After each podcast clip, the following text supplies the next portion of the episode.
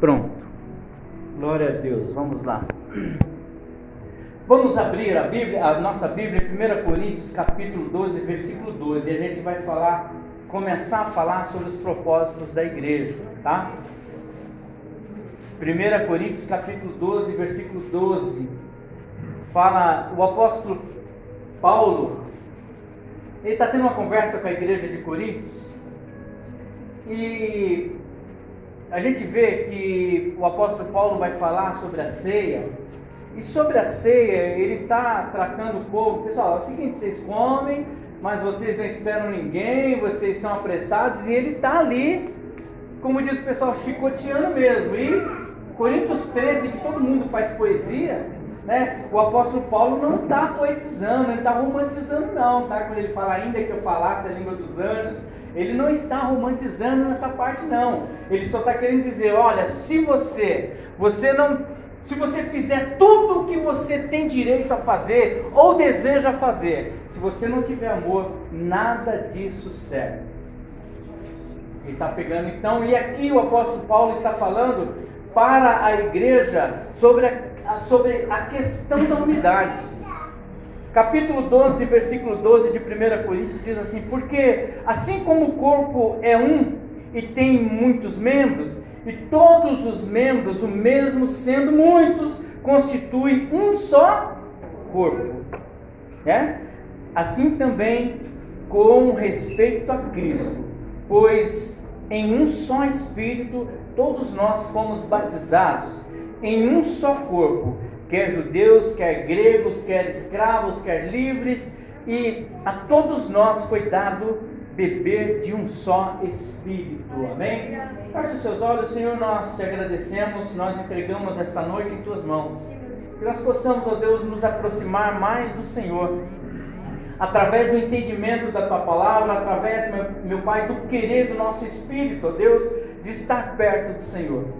Que esta noite não seja mais um culto, não seja mais uma noite na tua presença só por ser, ó Pai, por um costume, ó Deus, mas que seja, meu Deus, uma razão muito forte, um desejo ardente no nosso coração de nos aprofundar mais em saber do Senhor, de aliançar com o Senhor, dizendo até aqui nos ajudou o Senhor.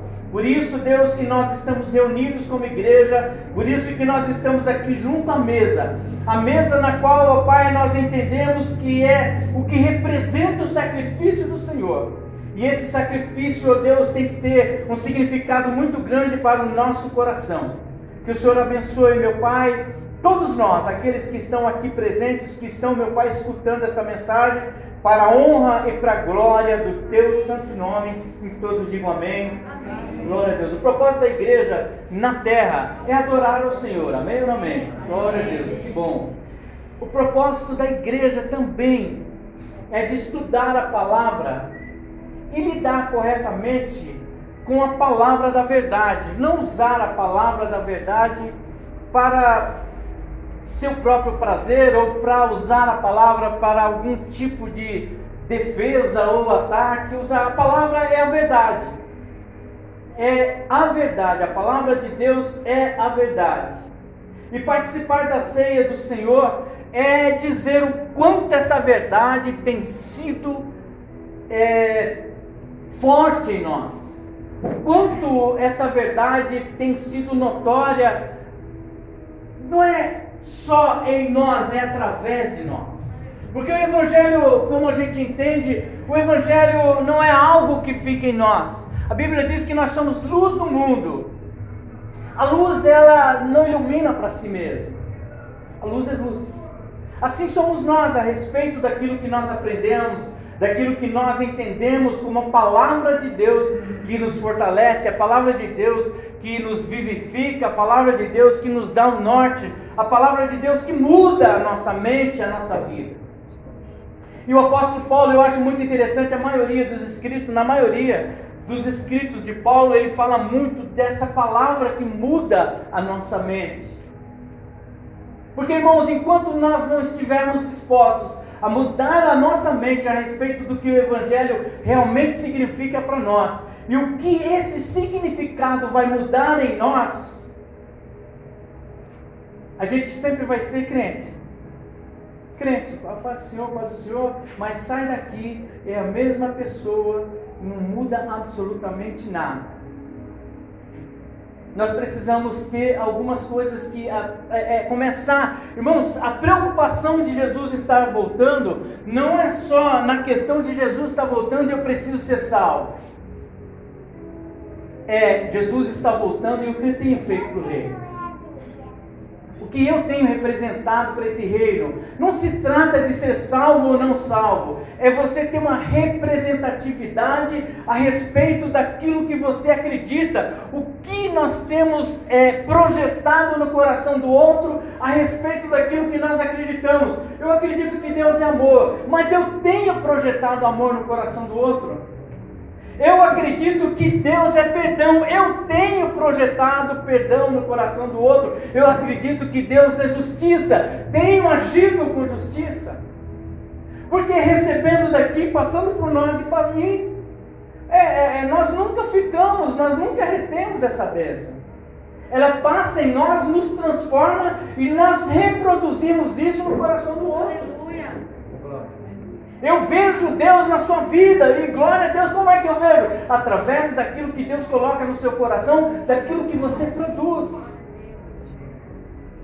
É como um abraço. Ai, meu Deus, o Espírito Santo me mandou que eu desse um abraço a alguém. E você dá um abraço. E realmente Deus, o Espírito Santo falou para você fazer aquilo. E você dá um abraço. Você não sabe o quanto significou aquele abraço no mundo espiritual para aquela pessoa que recebeu. Mas porque foi Deus. É algo que projeta, Márcio, no nosso coração. Algo que está dentro do nosso coração. Em que, a gente, que o Espírito Santo coloca. Não é nada da nossa mente. É, é, é interessante a gente saber, entender que tem algumas coisas e não é o Espírito Santo, é nós. E a gente precisa entender que nem sempre o que nós pensamos, a Bíblia diz que o coração do homem é o que? Enganoso. Mas o que é de Deus é testificado, irmãos. O que é de Deus é testificado. Então nós como igreja nós, como igreja do Senhor, nós devemos participar da Santa Ceia com o coração livre. Sabe, há muito tempo que eu não vejo a igreja quando o pastor fala assim: você tem alguma coisa contra alguém, e eu estou falando isso para o seu coração. Se você tem alguma coisa contra alguém, sabe, peça perdão ao Senhor nesta noite ou se a gente colocou alguma coisa, porque assim, às vezes nós não temos, mas a gente coloca no, no nosso coração algo que não existe. É, Sara, não sei não. E, e, a gente coloca como se tivesse. E eu começo a construir situações no meu coração as quais não existem. Essa, essa santa ceia é a santa ceia das pessoas livres. Essa Santa Ceia é, apesar de que naquela Santa Ceia existia uma pessoa. Mas é interessante, irmãos, porque no meio da, daqueles apóstolos, um havia de trair ao Senhor, mas ele toma a Santa Ceia. Judas toma a Santa Ceia. E é interessante, irmãos, tomar a Santa Ceia Qualquer um toma. Agora, o que, que você faz nesse momento é que é diferente? Porque um foi, saiu da Santa Ceia e entregou Jesus. Aí é a diferença de, de estar na Santa Ceia. O que, que a gente vai fazer depois dessa Santa Ceia? O que, que a nossa vida vai reproduzir depois dessa Santa Ceia? O Judas vai e reproduz traição. E ele ainda combina. Olha, eu vou dar um beijo nele para você saber quem é. E é interessante quando a gente olha para a história de Judas, Jesus Cristo ainda fala: para que, que você veio? Ele poderia, peraí, não vou fazer isso, né? É o que, que a gente faz, irmãos? A todo momento, Deus, que nós estamos falando da volta do Senhor Jesus, a todo momento Deus está dando para nós um tempo para a gente refletir sobre a nossa vida com Deus. O que a gente vai fazer depois dessa Santa Ceia?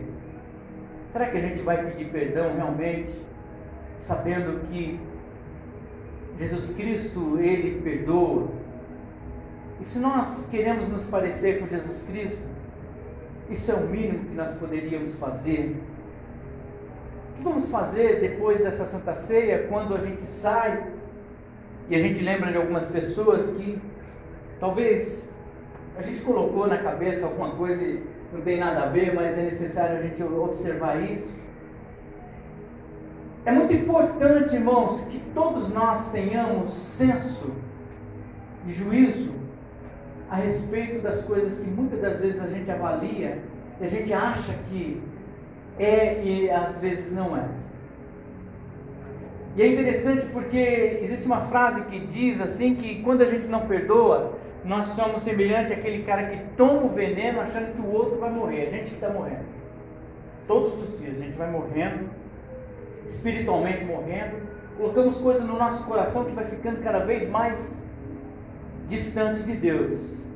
E essa Santa Ceia ela se chama aliança no sangue do Senhor, aliança com Deus. Se a aliança é algo que não está rompido, então não houve nada que rompesse essa nossa aliança com o Senhor. A Santa Ceia não é um momento, é principal culto da igreja, é, mas não é um culto por ser culto qualquer. É um culto onde a gente olha para as nossas, porque o apóstolo Paulo mesmo fala: olha, verifique o homem assim mesmo. Ele não fala para deixar de tomar, mas ele fala assim: a gente precisa olhar para essa Santa Ceia, olhar para o corpo de Cristo, o sangue de Cristo e fazer uma reflexão muito profunda sobre a nossa vida. Irmãos, e responder sobre essas reflexões. Não adianta a gente fazer uma reflexão sobre nós mesmos e, tipo assim, colocar o lixo debaixo do tapete.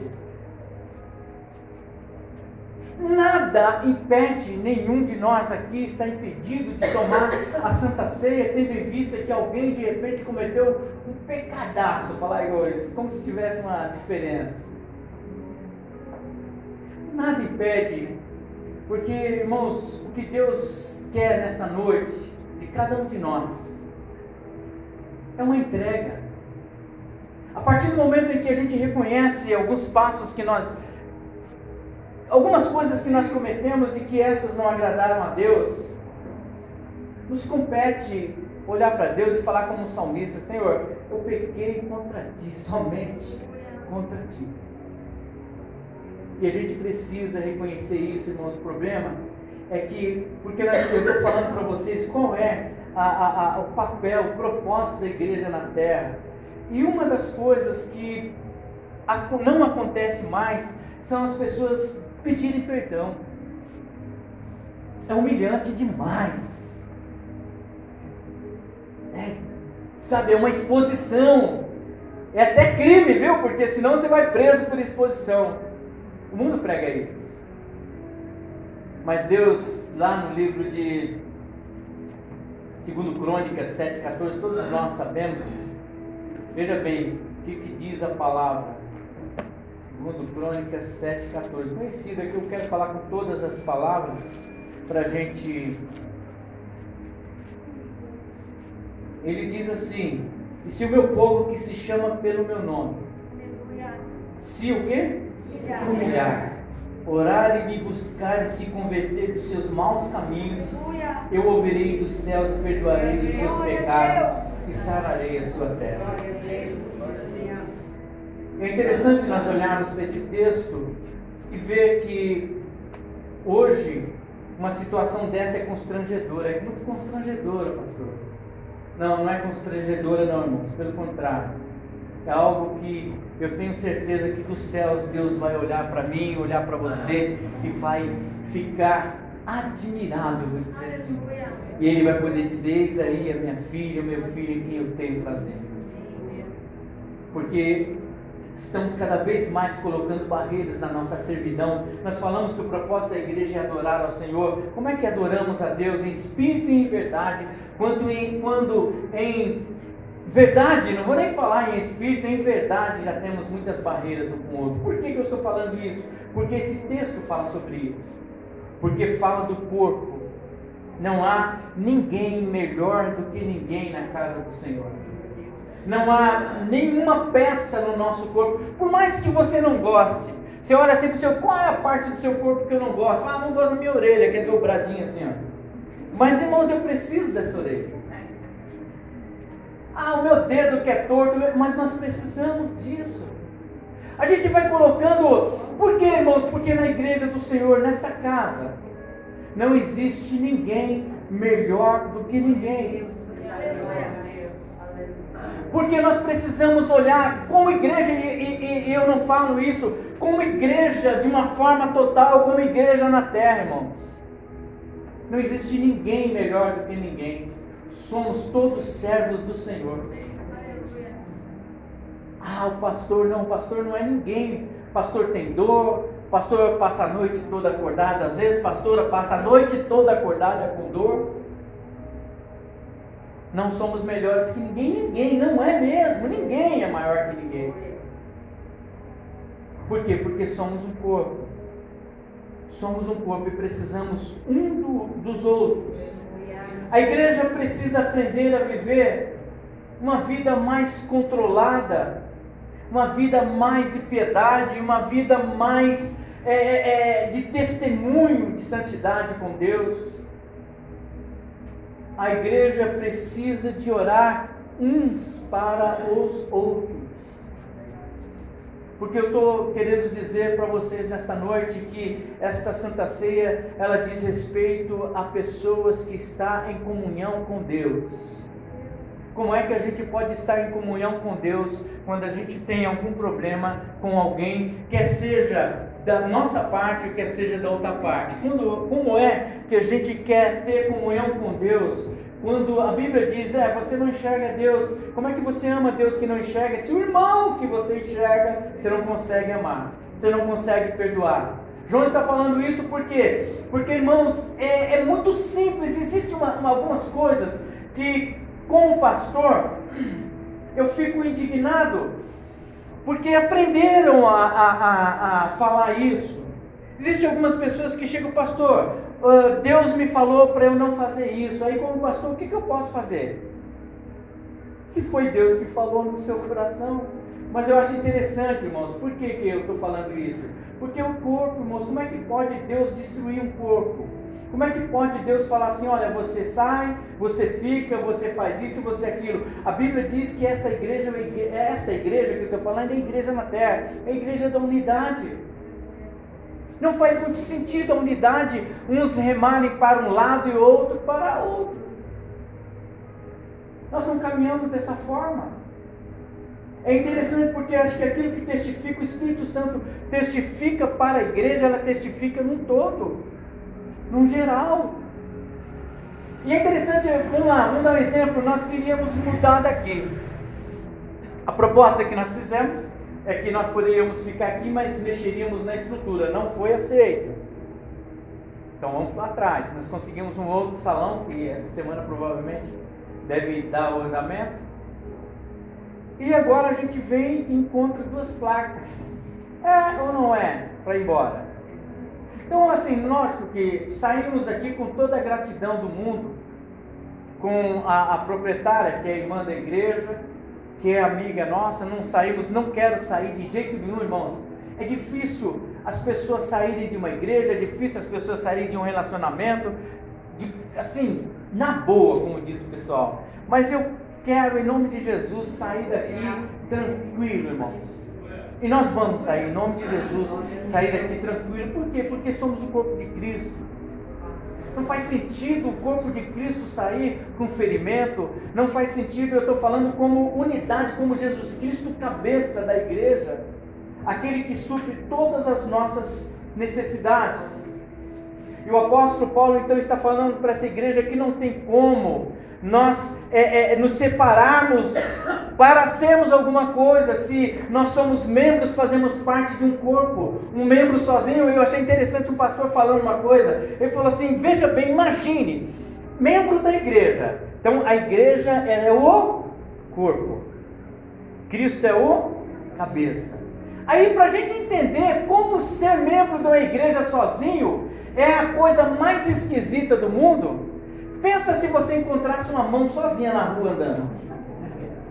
E ele falou isso, mas eu, eu, eu, realmente assim, você traz isso para o conceito espiritual, não faz sentido, irmãos. Por quê? Porque existe um lugar para esse membro. Assim como existe um lugar para você nessa igreja, para todos nós nessa igreja. Não somos desmembrados, somos membros de uma igreja cujo cabeça é Jesus Cristo. É isso que nós temos que entender. Não somos sozinhos no mundo e muito menos na igreja. Sabe, nós devemos é, que a nossa vida, que a nossa vida dentro da igreja, os nossos olhares, as nossas falas, elas tenham conteúdos de alcance no coração do outro. Como assim, pastor? Que a gente consiga ver através do Espírito Santo de Deus, no sentido de estar auxiliando, de estar dando uma palavra de, de, de, de para levantar essa pessoa.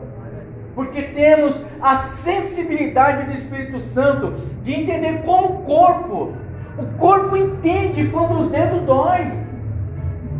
Sabe, o corpo entende quando qualquer situação nessa estrutura está ruim. Todos nós somos assim. Você leva uma topada no dedo, na hora você, oh glória, não é verdade? É, ué. Naquela academia, quantas topadinhas, hein? e é verdade, por quê? Porque o corpo sente e responde, ele dá a resposta. A, me a mesma coisa, irmãos, no nosso mundo, no nosso interior. Quando o nosso interior é ofendido, quantas vezes você chega na igreja, está muito legal, aí o irmão vai e fala assim, irmão, tem algum problema? E é interessante esse negócio de ter algum problema. a gente também tem que saber, irmãos, com quem a gente vai falar. Porque nem sempre aquilo para quem a gente vai falar os nossos problemas será algo trazido para uma esfera de tratamento. Pelo contrário, vai para a esfera da informação. Aí pronto. Aí entra na gazeta da igreja, pronto, outro dia está todo mundo sabendo. E a gente tem que tomar cuidado com, com isso, por quê? Porque, irmãos, como corpo de Cristo, ah, o pé falou para o cérebro: Olha, está doendo. Aí o cérebro vai arrumar algum jeito para ou pisar torto, mas não doer menos, ou procurar um, algum tipo de tratamento. Isso é igreja, irmãos. Responder as coisas no sentido de tratar mas tratar para sarar. Não é tratar para tratar mesmo. Eu, eu tava, tenho falado com a Marilza que assim, irmãos, problemas a gente não trata, a gente cura. Nós não devemos tratar de problemas como trata de um animal. Hoje tem comidinha para o animal, amanhã tem de novo. É a mesma coisa. Então, tratar não é a solução. Nós temos que resolver os problemas. Alguém está com algum problema aqui? Amém? Se alguém tem algum problema com alguém aqui, um para com o outro, irmão com irmã, irmã com irmão, sei lá, essas coisas, nós precisamos tratar disso. Nós é, é, é, resolver, aliás, nós precisamos resolver e não tratar e não deixar com que as coisas continuem do jeito que está. Por quê? Porque nós queremos caminhar, irmãos. Nós queremos caminhar e caminhar para onde? Como igreja, caminhar em direção a Jesus Cristo. Sem as diferenças, sem achar que este é melhor que aquele, sem achar que eu não preciso desse. Nós sempre precisamos de alguma coisa ou de alguém. Nós estamos atrelados ao corpo de Cristo. Nós estamos ligados à mente do Senhor. No entanto, se a nossa mente e a mente de Deus, se algumas coisas acontecem dentro da igreja e que não tem a mente de Deus como domínio, é corpo estranho. E aí, se é corpo estranho, o que, que acontece? A rejeição apodrece e morre. Duro falar isso, mas é verdade. É verdade, irmãos. Por quê? Porque o corpo de Cristo entende que precisa perdoar o corpo de Cristo entende que precisa ser verdadeiro. O corpo de Cristo entende que precisa amar. Porque para se manter ligado a esse corpo. Esse membro precisa disso. É, sabe, nós olharmos para o nosso corpo, o apóstolo Paulo, quando está falando isso, ele está dizendo com propriedade, irmão, vocês estão bem, vocês estão querendo falar em língua, vocês estão, vocês estão bem na fita mesmo. Só que é o seguinte, tem muita coisa errada no meio de vocês que está separando os setores. Vocês estão querendo ser de Jesus Cristo, mas cada um da sua forma, do seu jeito. E não existe cada um da sua forma e do seu jeito na igreja, irmão. Nós somos seres, sim, nós somos indivíduos, individuais. Mas aqui, se a gente não tiver o mesmo propósito, nós não somos membros deste corpo único que é Jesus Cristo. Dá para entender? Nós estamos aqui, cada um de nós tem a sua individualidade. Mas quando a gente está aqui, essa, esse, esse jeito que a gente fala, pastor, mas eu sou assim mesmo. Ser assim mesmo, como é que é que o pastor fala? Fala mais alto. Vai para o inferno. Eu sou assim mesmo. Ah, mas irmão, por que você não me perdoa? Não, pastor, eu sou assim mesmo. Eu sou generoso, eu comigo é assim, é cinco minutos. Eu sempre falava lá em Itaquá, na escola bíblica, falava assim: você tem cinco minutos. Eu tenho meus cinco minutos, pastor. Você pega um de três e apanha pelo menos dois que até chegar nos seus cinco minutos, e dois minutos apanhando, é bem tempo, né? Não? Então a gente tem que pensar, irmãos, que a vida não é assim, com Cristo não é assim. A vida com Cristo é uma mudança radical. Por isso que se chama o que? Conversão. É mudança de todos os sentidos da vida. É entender que a nossa vida aqui nessa terra, a partir do momento em que nós acreditamos que Jesus Cristo é o nosso Salvador, a nossa vida tem que mudar. As nossas posturas têm o quê? Que mudar. A nossa vida deve mudar. Porque senão não fazemos parte desse corpo.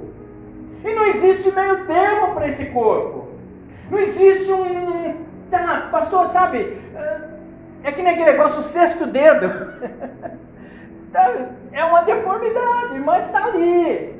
Mas Cristo não criou isso naturalmente, não. Nada contra, de repente alguém está ouvindo aqui tem seis dedos, né? Mas nada contra o que eu quero dizer é da normalidade, irmãos. É da normalidade. Deus criou cada um de nós para que a gente pudesse adorá-lo em espírito e em verdade. Isso é uma normalidade na presença de Deus. Não é uma aberração, nós não estamos adorando nada sem um propósito, nós adoramos por quê? Porque entendemos a palavra de Deus. Por isso que eu disse, olha, nós precisamos entender o que Deus quer da nossa vida, o que somos como igreja. Ser por ser, somos mais um. Como nós falamos, irmãos, hoje na, na, na, face da terra, a gente fala assim: olha, o Evangelho vai ser pregado em todos os lugares, glória a Deus por isso, mas estamos falando, irmãos, a, a, o, o, o cristianismo não é nem os evangélicos, o cristianismo no mundo tem 2 ponto alguma coisa, 2,3 bilhões, a terra tem 7 bilhões de pessoas, quantas pessoas ainda precisam ouvir a palavra de Deus? Quer dizer, a gente precisa entender que, irmãos, é, é, a expressão maior de Deus nessa terra é a minha vida e a sua vida. E que expressão é essa? É quando nós mudamos, quando nós esquecemos do homem anterior, da mulher anterior, daquela pessoa que não profetizava, não falava daquilo, não professava a fé. Faço parte da Santa Ceia tranquilo, ritual normal. Mas quando saio daqui, eu sou mais um. Sou mais um da vala comum, como eu sempre digo. Sou mais um dos dois milhões e dois bilhões e pouco que professam a fé, mas que não causam nenhuma diferença. Então a Santa Ceia do Senhor não é o culto de gala, que a gente tem que vir bem arrumado. É o culto onde a gente tem que vir desarmado. É o culto em que o nosso coração vem para cá e vem para entregar ao Senhor a vida. Mas, pastor, eu já entreguei. Não, é de novo, é aliançar com o Senhor. É olhar para esta Santa Ceia e falar assim: Senhor, obrigado porque até aqui o diabo não tirou o desejo de participar dessa mesa. Porque quantas pessoas já não têm mais o desejo de participar da Santa Ceia do Senhor? E fazia como ritual. Fazia como todos nós estamos fazendo. Domingo comia o pão, bebia do cálice, aleluia, glória a Deus. Falar igual um pastor saía daqui aleluiado.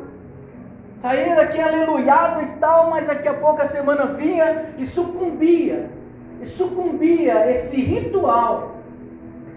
E aqui não é ritual, é uma aliança. É uma aliança. É você declarar para o inferno: Olha, eu tenho aliança com Jesus Cristo, que morreu na cruz para me salvar. O diabo precisa ouvir isso. E às vezes essa não, é, não necessariamente verbalizar com palavras, mas é através das atitudes, pelas ofertas que o mundo dá no dia a dia. Como eu sempre digo, você vai sair daqui, você vai enfrentar um busão, você vai enfrentar situações que vão te colocar a, a algumas situações que você vai professar ou não a sua fé. E que essa, essa mesa essa Santa Ceia tem todo um sentido para você. A palavra de Deus, ela não é vazia, conforme a própria palavra diz, ela não volta vazia, ela muda alguma coisa. Porque nós somos o corpo de Cristo, irmãos. Se somos o corpo de Cristo, temos a mente de Cristo. É isso que a gente tem que entender. Este é o meu corpo. E se a mente de Cristo está em nós, ah, pastor, mas eu vou ser tão santo quanto Cristo. Não, irmão, sabe o que, que acontece? Deus ele olha para cada um de nós pelo desejo que temos de agradá-lo. Sabe qual é o esforço que você faz para pedir perdão? Pague esse preço para pedir perdão. Qual é o esforço que você faz para você não fazer aquilo que você faz errado? Pague esse preço para não fazer aquilo errado.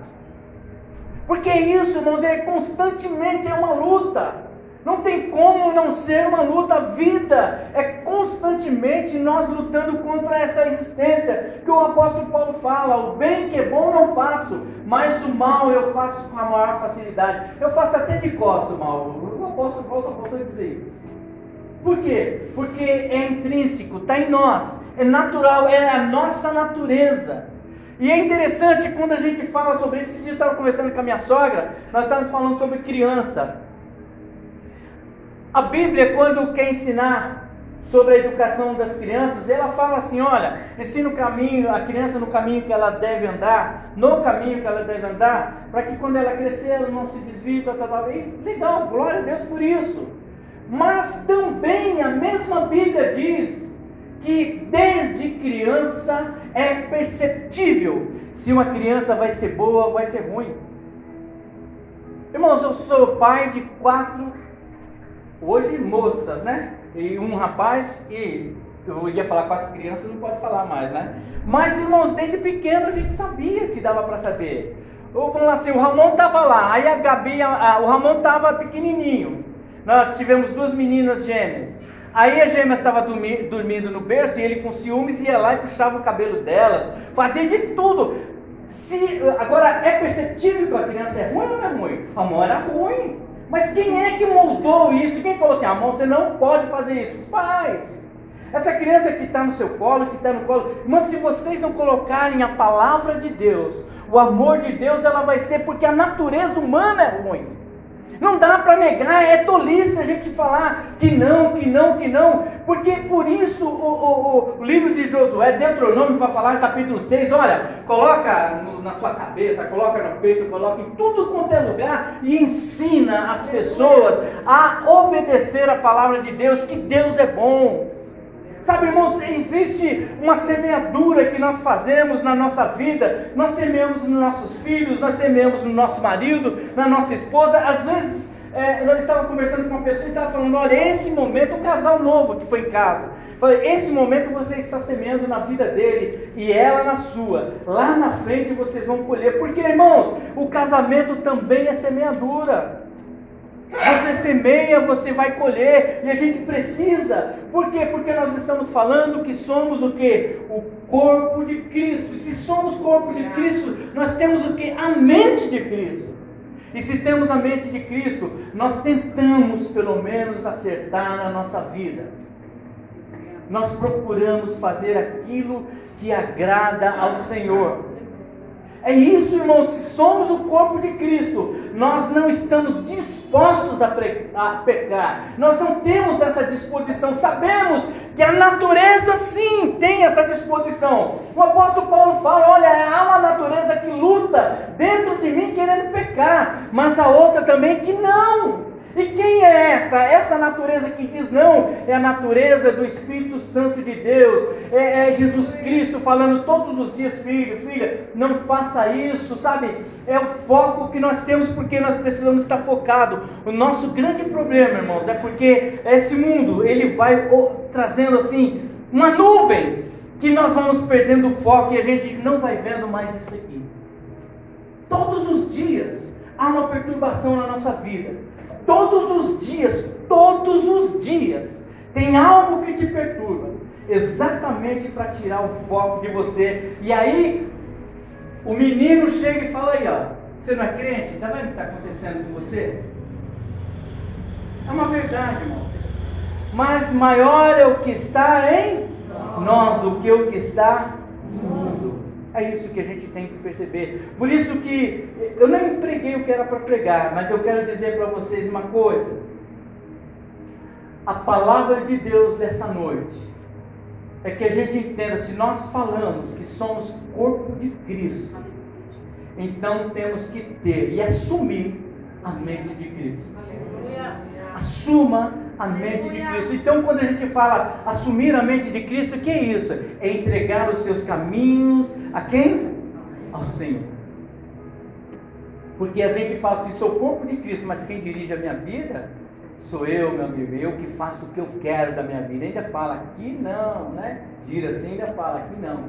Não, se nós somos corpo de Cristo, devemos entregar a nossa vida ao Senhor e dizer assim: Senhor, não vivo mais eu, mas que o Senhor o que? Vive em mim.